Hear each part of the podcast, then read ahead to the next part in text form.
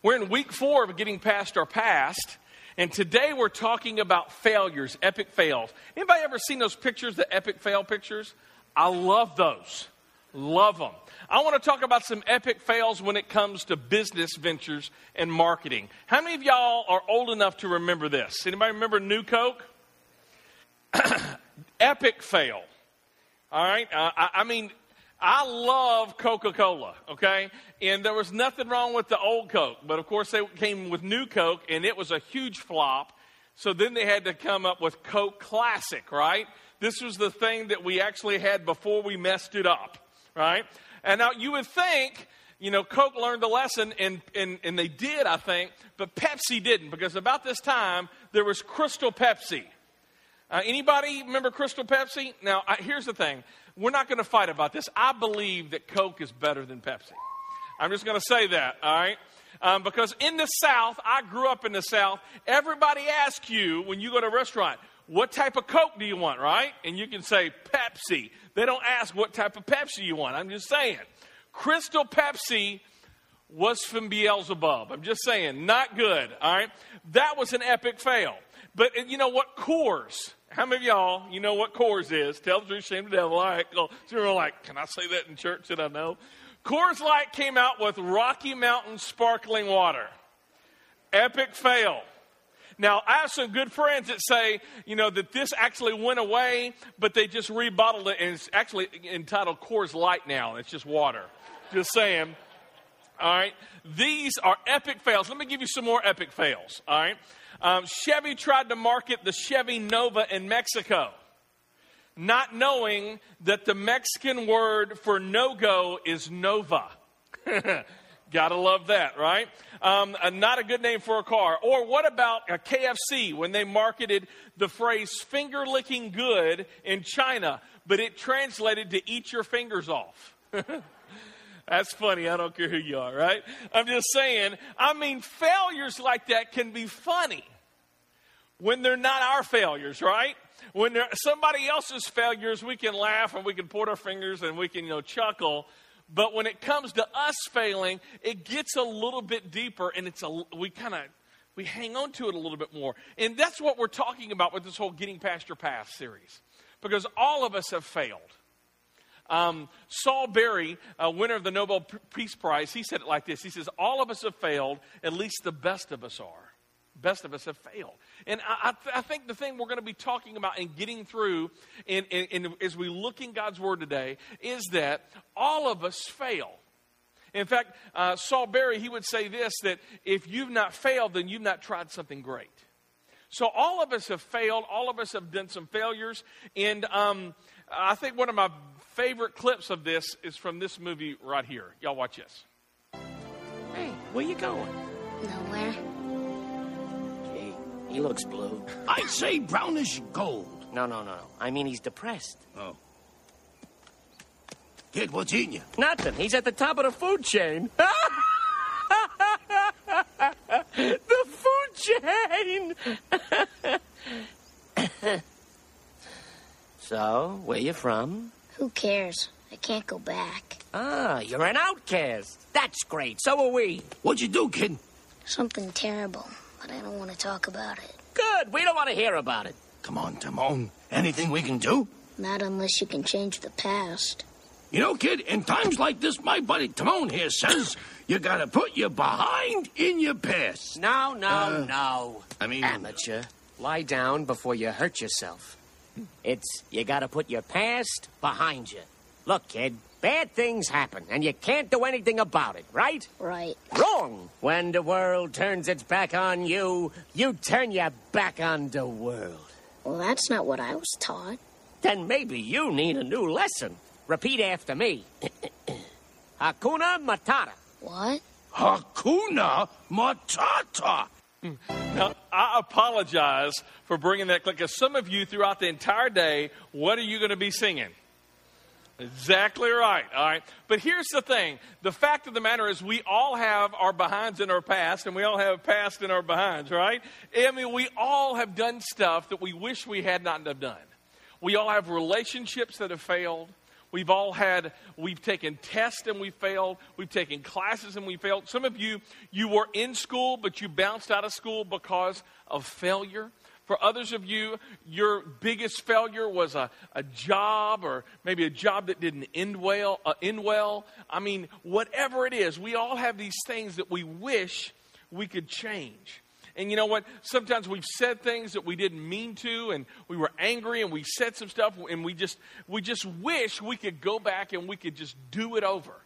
For others of us, there's sexual things in our past, and there's some things that you wish you would have done, and or you would not have done with other people. And you look back, and those those that stuff from your past, your failures in your past sexually, is impacting your current relationships now. And there's just things that happen that we struggle with and that we feel guilt for. This is how one of the biggest failures in the Bible describes this. Listen to this. David wrote, My guilt overwhelms me. It is a burden too heavy to bear. You know, what we're going to be looking at today, we could have done a lot of different stories in the Bible, but we're going to be looking primarily at one guy, and his name is Paul. Paul in the New Testament, and we're going to see how he was able to get past his failures. Now, some of you, you've heard of Paul. If you maybe grew up in a, maybe a different denomination or maybe the Catholic Church, you would know him as Saint Paul. But what we're going to be looking at today is that sometimes saints always have a past. In fact, that's our big idea today. Every saint has a past, and every sinner has a future. Every saint has a past, and every sinner has a future. Where we're going to be getting this, and we're going to see his entire story as we look through the Bible. But we're going to see that every saint has a past and every sinner has a future. I mean, his past was so awful and so checkered. Um, we would call Paul, earlier in his life, we would call him a terrorist. And we don't use that word lightly, especially this week, with all of the horrific things that's happened in our, in our nation. With, with the Boston um, with the Boston bombings, from the uh, Boston Marathon to letters getting sent to our president. I mean, it's just, it's, it's crazy time.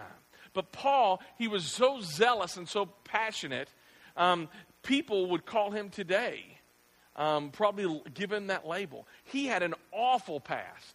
And in fact, I want to uh, set up this clip. This is a clip from the new Bible series that just came out, but it's, it shows Paul that he had a hand in killing one of the very first Christians ever killed. His name was Stephen. And we're going to see how Paul just is like persecuting and killing and arresting a lot of Christians. Watch this. Can all be baptized for the forgiveness of your sins. He was crucified, but he rose from the dead. Impossible. Don't listen to him. Why do you resist Jesus? He is your Savior. The way to everlasting life. Jesus is dead! And you will go the same way. Because he sought to entice you away from the Lord your God. Your hands shall be the first against him, and you shall stone him with stones until he dies.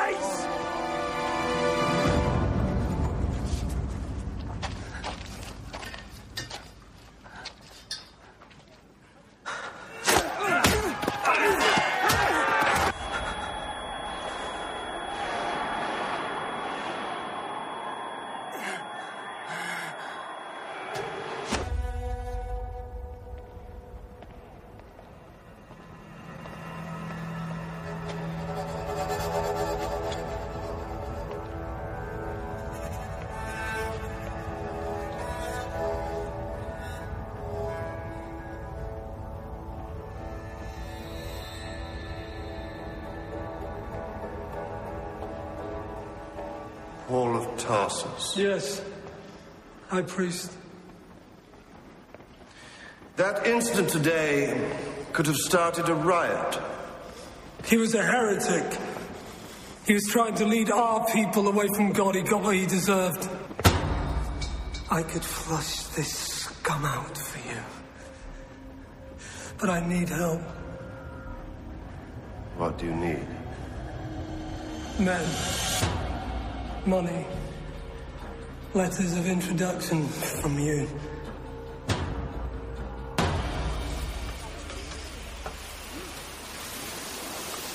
Let us eat.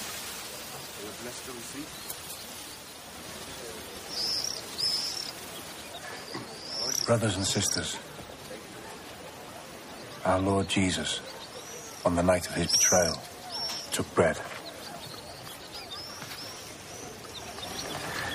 And when he'd given thanks, he broke the bread.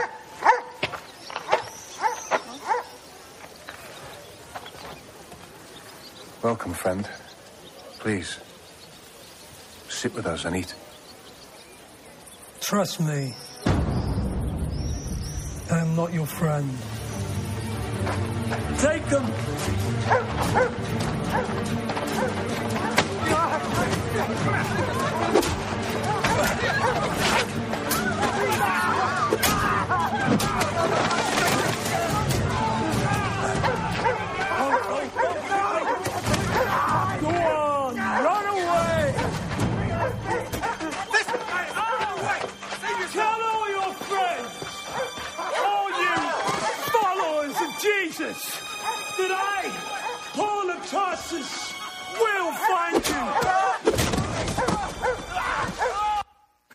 anybody would have had a, a reason to not get past his failures, it would have been Paul.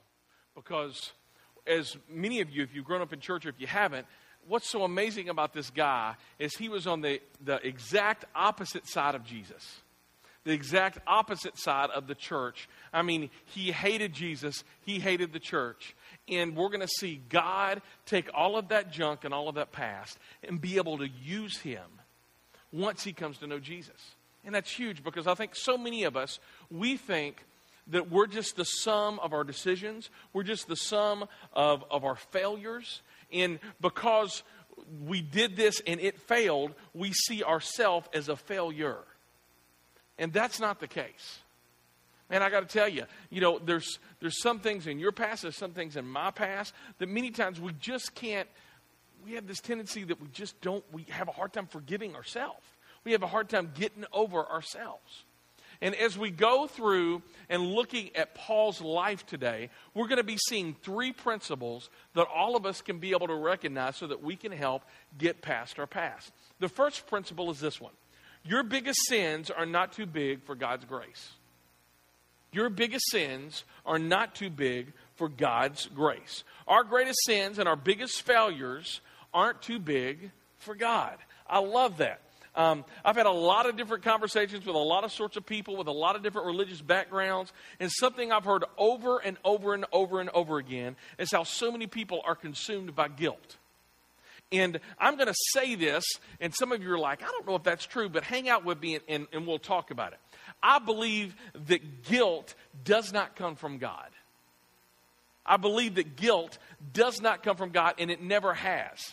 Paul, who had the who had, I mean, his past had tons of reason for him to have guilt. Listen to what he says in 2 Corinthians chapter 7, verse 10. It says this Godly sorrow brings repentance that leads to salvation and leaves no, what does it say? Regret. But worldly sorrow brings death. Just leave that verse up there. That is huge. Paul is saying that if I have a lingering case of regret or guilt for something that I have already been forgiven for, then that is not from God. The truth is, we, all, we have a real spiritual enemy who would love for us to tread water in an ocean of regret and guilt. Because here's the thing guilt paralyzes us. Guilt gets us to thinking and feeling, I'm never going to get past this. I'm never going to move on. I'm never going to get over the failure. So why even try? And the more we stew in guilt and regret, the more we have a tendency to hate ourselves. You see, when I feel bad because I've done something wrong and that and that bad feelings leads to a good direction, that's not guilt. That's conviction. That's what that's called. And the conviction we feel from God's Spirit is different than guilt or regret because that conviction doesn't paralyze us. It doesn't produce self hatred. It leads us in a different direction. It produces life change. This next verse, 1 John. 1 John 1 9 says this If we, what does it say? Confess our sins, he is faithful and just and will forgive us our sins and purify us from all unrighteousness. Best way I can explain this is by having this right here. Anybody know what this is? That's right. This is called an etch a sketch for us here in Tennessee. In Arkansas, this is called an iPad. All right? Now, you know how this works. All right? All right? You can go down, and one of the things I loved making as a kid is stairs. See, I'm, I don't know if you can see that. I'm making stairs right now, but if I mess up, what do y'all have to do? By the way, I can reflect y'all. If I mess up, what do you have to do? Right? And it's clean. That's what that verse says. If you wouldn't mind, put that verse back up there. It says that if we confess our sins, that Greek word, all that means is we are to call what we have done exactly how God calls it. It's like a referee. You know, um, we were at a soccer game yesterday uh, with our middle child, and um, there was a gentleman there who was arguing with the referee. Does that ever go well? No. And, you know, this is a bunch of eight year olds, right? So we got a bunch of eight year olds, and I got this, you know, the ref is getting ready to say, you know, if you say another word, you're gone. And I'm like, dude, you know, this is, we're just eight year olds, right? Let's just have fun, hold hands, and let's just sing. Can we close our eyes, right? Um, there's something, but what, what, what this confess means is that whatever the ref calls it, that's what we call it. You see, what does God call sin? Sin always brings death, it always brings destruction, it never brings happiness. If we confess our sins, He, not, not us, we are unfaithful, we are unjust. But if we confess our sins, He is faithful and He is just, and He will what? To forgive us all of our sins and purify us from some unrighteousness. Is that what it says? No. I mean, when we confess our sins, he shakes it up, and we have a new, a, a, a new lease on life. What failures do you feel like are still on your etch a sketch? What failures in your past do you feel like that's just still burned in there? God promises that if we confess our sins to Him, He will shake it up and erase our guilt. He will forgive all of it.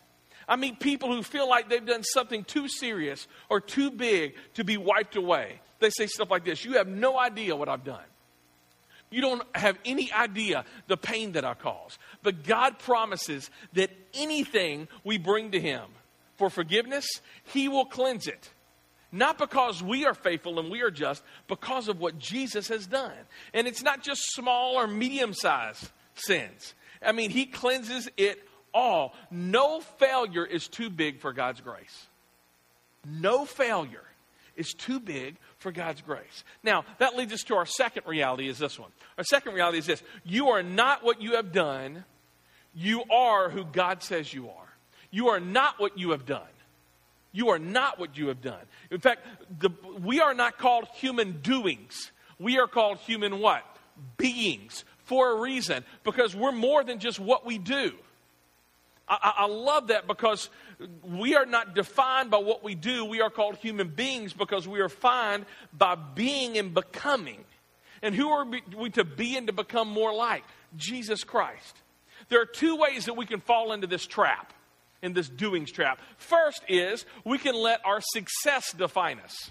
We can let our success define us. How many of you, you're a guy in here? Let me see your hands. All right, we are the worst at this. Some of you guys didn't raise your hands. I, I mean, you look like a guy. I'm just all right. I mean, we let our success define us. We we whether or not we have a high esteem or not is really dependent on the rank on our chest, how much money we make, if, whether or not we get to raise, whether or not we drive that car. I mean, we let success define us. Let me tell you, a guy by the name of Francis Chan, he once said this at a conference I went to. He says this If you let success define you, then you will also allow your failures to define you. The only person who can define you is God. That's huge. Paul starts describing why he could have had confidence in his successes. This is in Philippians chapter 3. Great, great chapter, all right? Let's look at it. I mean, he's, he's got a lot of reason to brag. I could have what? Confidence in my own effort if anyone could. He's saying if anybody can puff out his checks and go and puff out his chest and go, that was me, that could have been Paul. Indeed, if others had reason for confidence in their own efforts, I have even more. Wow. Paul's saying he could define himself by his successes. And for a long time in Paul's life, that's exactly what he did. That same dude we just saw in the video. I mean, he let his actions define who he was. And again, guys, we're the worst at this. And we're the worst at this. Paul continues to write about his successes in verse 5. I was circumcised on, when I was eight days old I am a pure blooded citizen of Israel and a member of the tribe of Benjamin, a real Hebrew if there ever was one. I was a member of the Pharisees who demand the strict obedience to the Jewish law. Now, uh, why would you be proud of all of that? Well, again, he's saying even when, before I could make a choice, even when I was eight days old, I was following the law. My parents made me follow the law, and I observed everything to the strictest T. Have you ever been around somebody that was just like a goody two shoes who never did anything wrong? Some of you, you had a brother or sister like that, right? And you set them up so that they could do wrong, right? I'm just saying. I can say that because I'm a brother. There you go. So, I mean, if anybody had reason to brag about his successes, it was Paul. He was in the religious in crowd, he had the power. He had all of that. He was a Pharisee. I mean, he, he was very observant and very obedient to the laws. He was also very passionate about his beliefs. Look at what it says in verse 6. I was so, what's that next word? Zealous. That's passionate. I was so zealous that I harshly persecuted the church. And as for righteousness, I obeyed the law without fault. I mean, he lived what he believed. He obeyed the law. He was passionate, but his passion led him to do some really awful things. And he thought he was doing good, but he thought he was serving God by trying to wipe out this, what they thought at the time was this cult of Jesus, the way. Says this in verse 7 I once thought these things were valuable. But look at this. But I consider them now worthless. Why? Because of what Christ has done.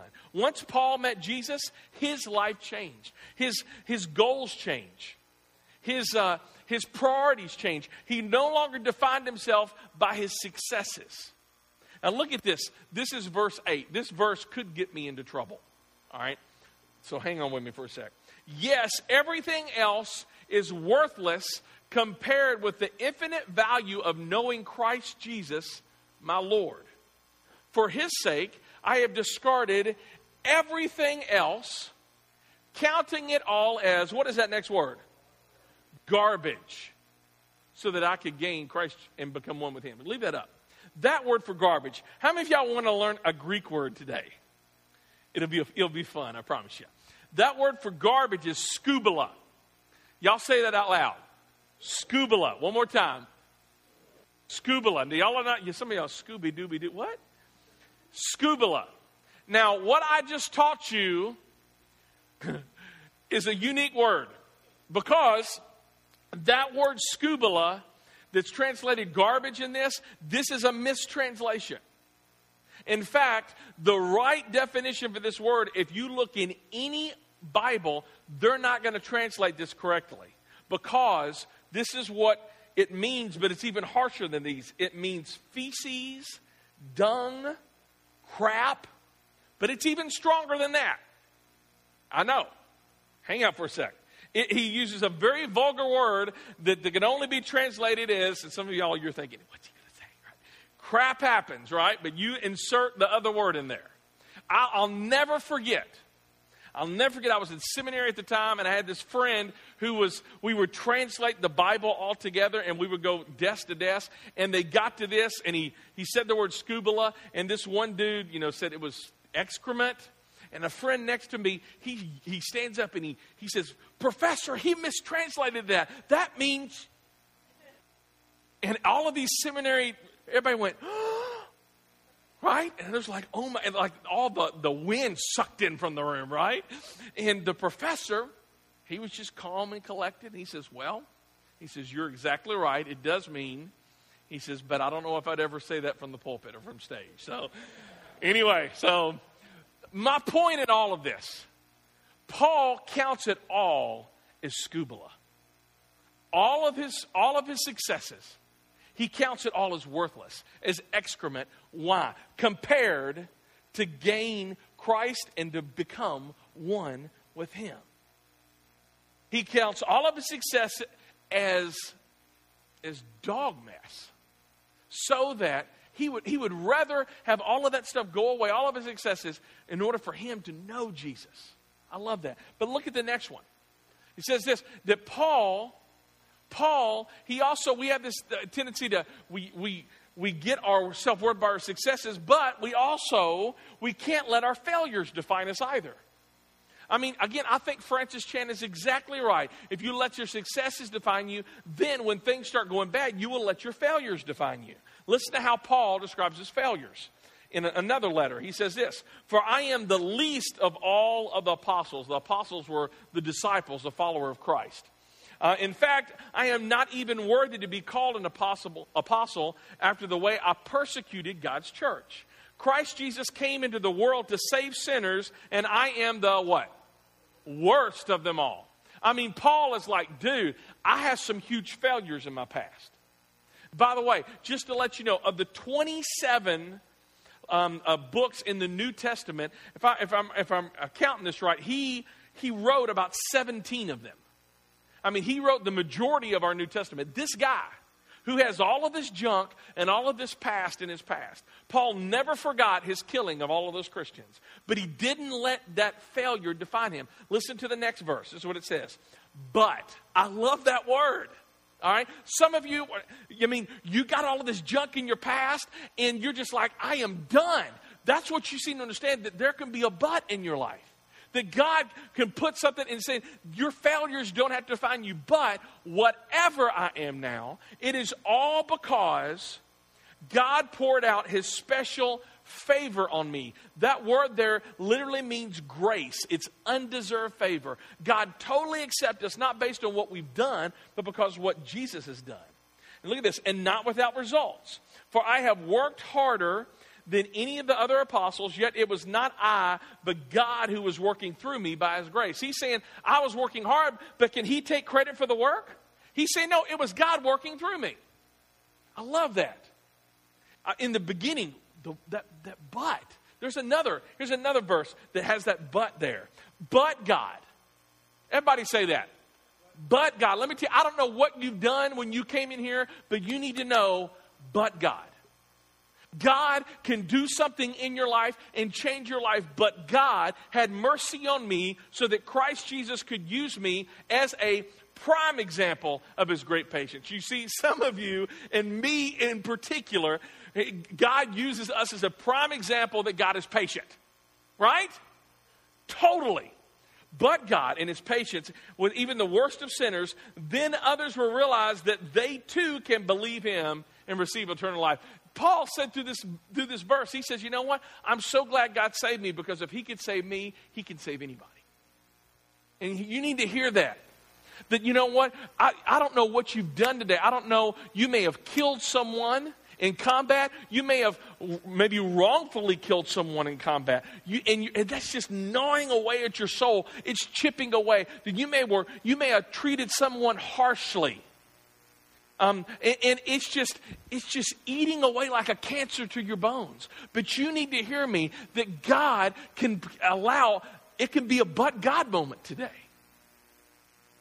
But you got to realize that God's grace is bigger than all of our junk and that you are more than just what you do. That's huge. You know, that big idea. You wouldn't mind putting that up again. Every saint has a past, every sinner has a future. I like that, but it's kind of wrong. And let me explain the reason why. Because the second part doesn't hold water. Did you know that those who are Christ followers are never called sinners in the Bible? That's amazing. You see, Christ followers, people who have a relationship with God, are, are called saints. Now, some of you, you may have grown up in a denomination. A saint was somebody who like did three miracles, and then they had to pray them in, and then they were a saint, and you prayed to a saint. What the Bible teaches is that if you have a relationship with Jesus, we are all saints. In fact, the word saints, the Greek word is hagios, and it literally means holy ones. That that's how God sees you and sees me.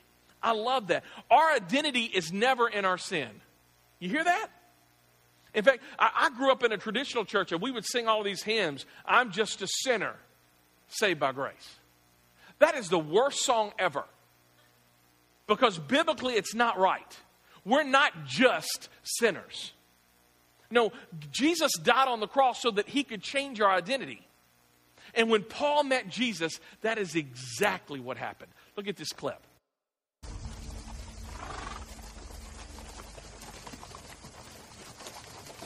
I don't know why they run from me.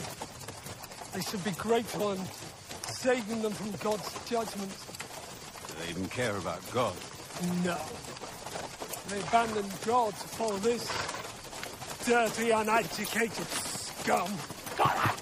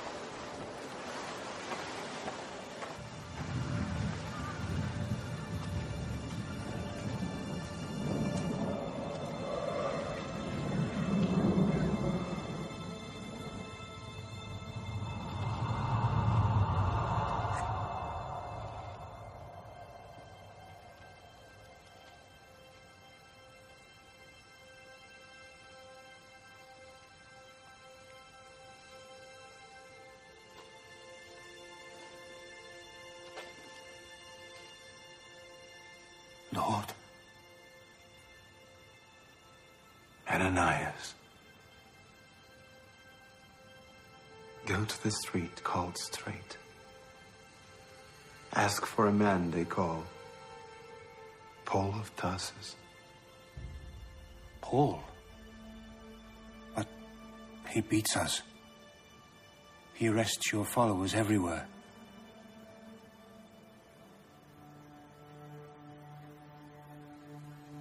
I have chosen him to proclaim my name to the world, to the Gentiles, their kings, and the sons of Israel.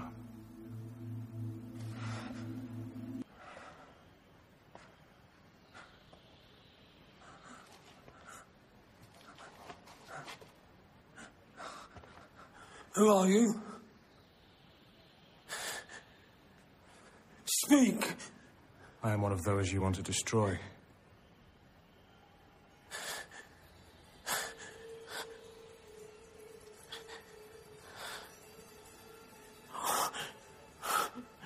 Forgive me.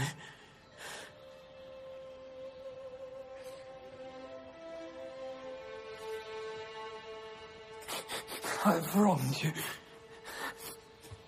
I've wronged God. Help me.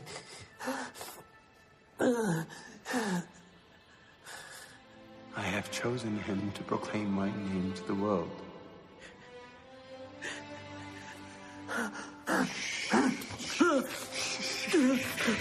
I'm sent by God.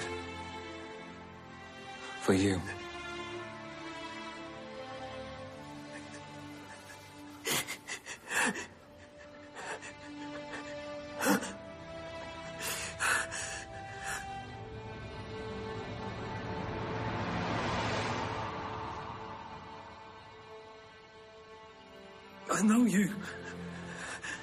My house.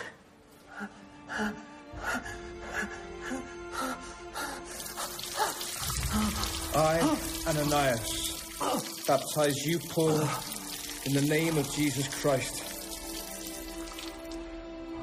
For he has chosen you to change the world in his name.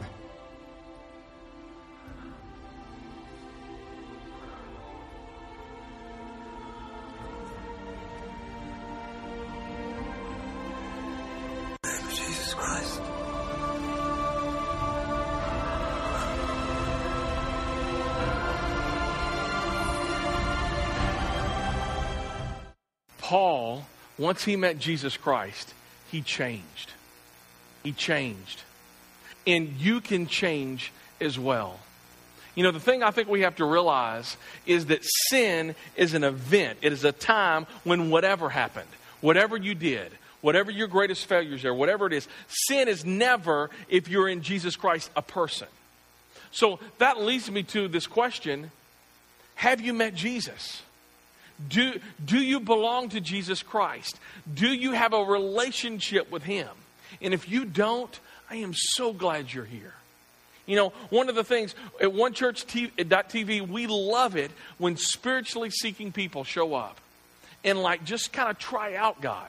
In fact, that's even what God says. He says, just taste and see. Just try, try God out. That's the kind of church that we want to be. We want to be a church that anybody and everybody, no matter what their past, no matter what their biggest failures are, that anyone can show up and they can begin that relationship with Jesus Christ. But I got to ask the question do you have a relationship with Jesus? And hear me, I'm not asking, are you a member of a church? I'm not asking, have you been baptized when you were a child? Have you went through confirmation? I am asking, do you have a day by day relationship with Jesus? You don't. Then before today is over, we're going to invite you because the way to get past your past is for you to meet Jesus. That's exactly what Paul did. He met Jesus, and the past, his failures, were able to be behind him when I am most connected to the one who gives me life, the one who loves me as I am and not as I should be, that's when my failures fail to define me. And I can really remember who I am. You know, that big idea. Every saint has a past, and every sinner has a future. It would more accurately be read this Every saint has a past, and everyone who has sinned can have a future. You are not what you have done, it does not define you. Our third and last principle is you can't change your past, but you can change your future. You can't change your past, but Christ can change your, your future. What a fantastic truth. I mean, some of us, we know that, I mean, your biggest failure, your marriage, I mean, your dream was to only get married and stay married and to not get divorced because your relationship with your parents, it ended in a divorce. And you said you would never be like that, but you have repeated mistakes of your parents. And, you, and that just aches within you. And you can't change that. You said something you shouldn't have said, and you sh- or you've done something you've done, you shouldn't have done. You looked at something you shouldn't have looked at. And you can't change it, but I can tell you with the power of God in Christ, you can move forward with that. Maybe somebody took advantage of you. And you had no dealings in that. I mean, they were stronger than you, you were young, and you think that's all I'm going to be. But with God's power and His help, you can be more. Every saint has a past, and everyone who sins or fails has a future. Listen to how Paul said this in Philippians.